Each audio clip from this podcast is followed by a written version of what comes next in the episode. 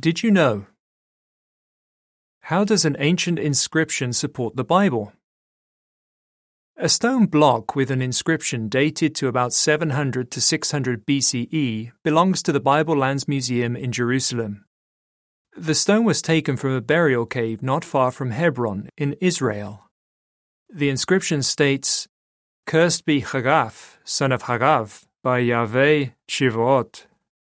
How does this inscription support the Bible? It shows that God's name, Jehovah, written YHWH in ancient Hebrew letters, was well known and used in daily life during Bible times. In fact, other inscriptions from the burial caves show that those who used the caves as places to meet and hide frequently wrote God's name, along with personal names that include forms of God's name, on the walls. Commenting on these inscriptions, Dr. Rachel Nabulsi of the University of Georgia said, The repeated use of the name Yahweh is important. The texts and the inscriptions show the importance of Yahweh in the life of Israel and Judah. This supports the Bible, wherein God's name, written YHWH in Hebrew letters, appears thousands of times. Often personal names included the divine name.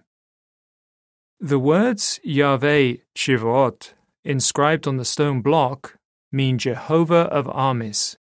This seems to indicate that not only the name of God, but also the expression Jehovah of armies was commonly used in Bible times.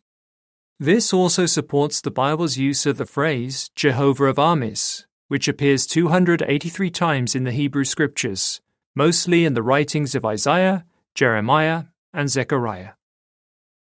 End of article.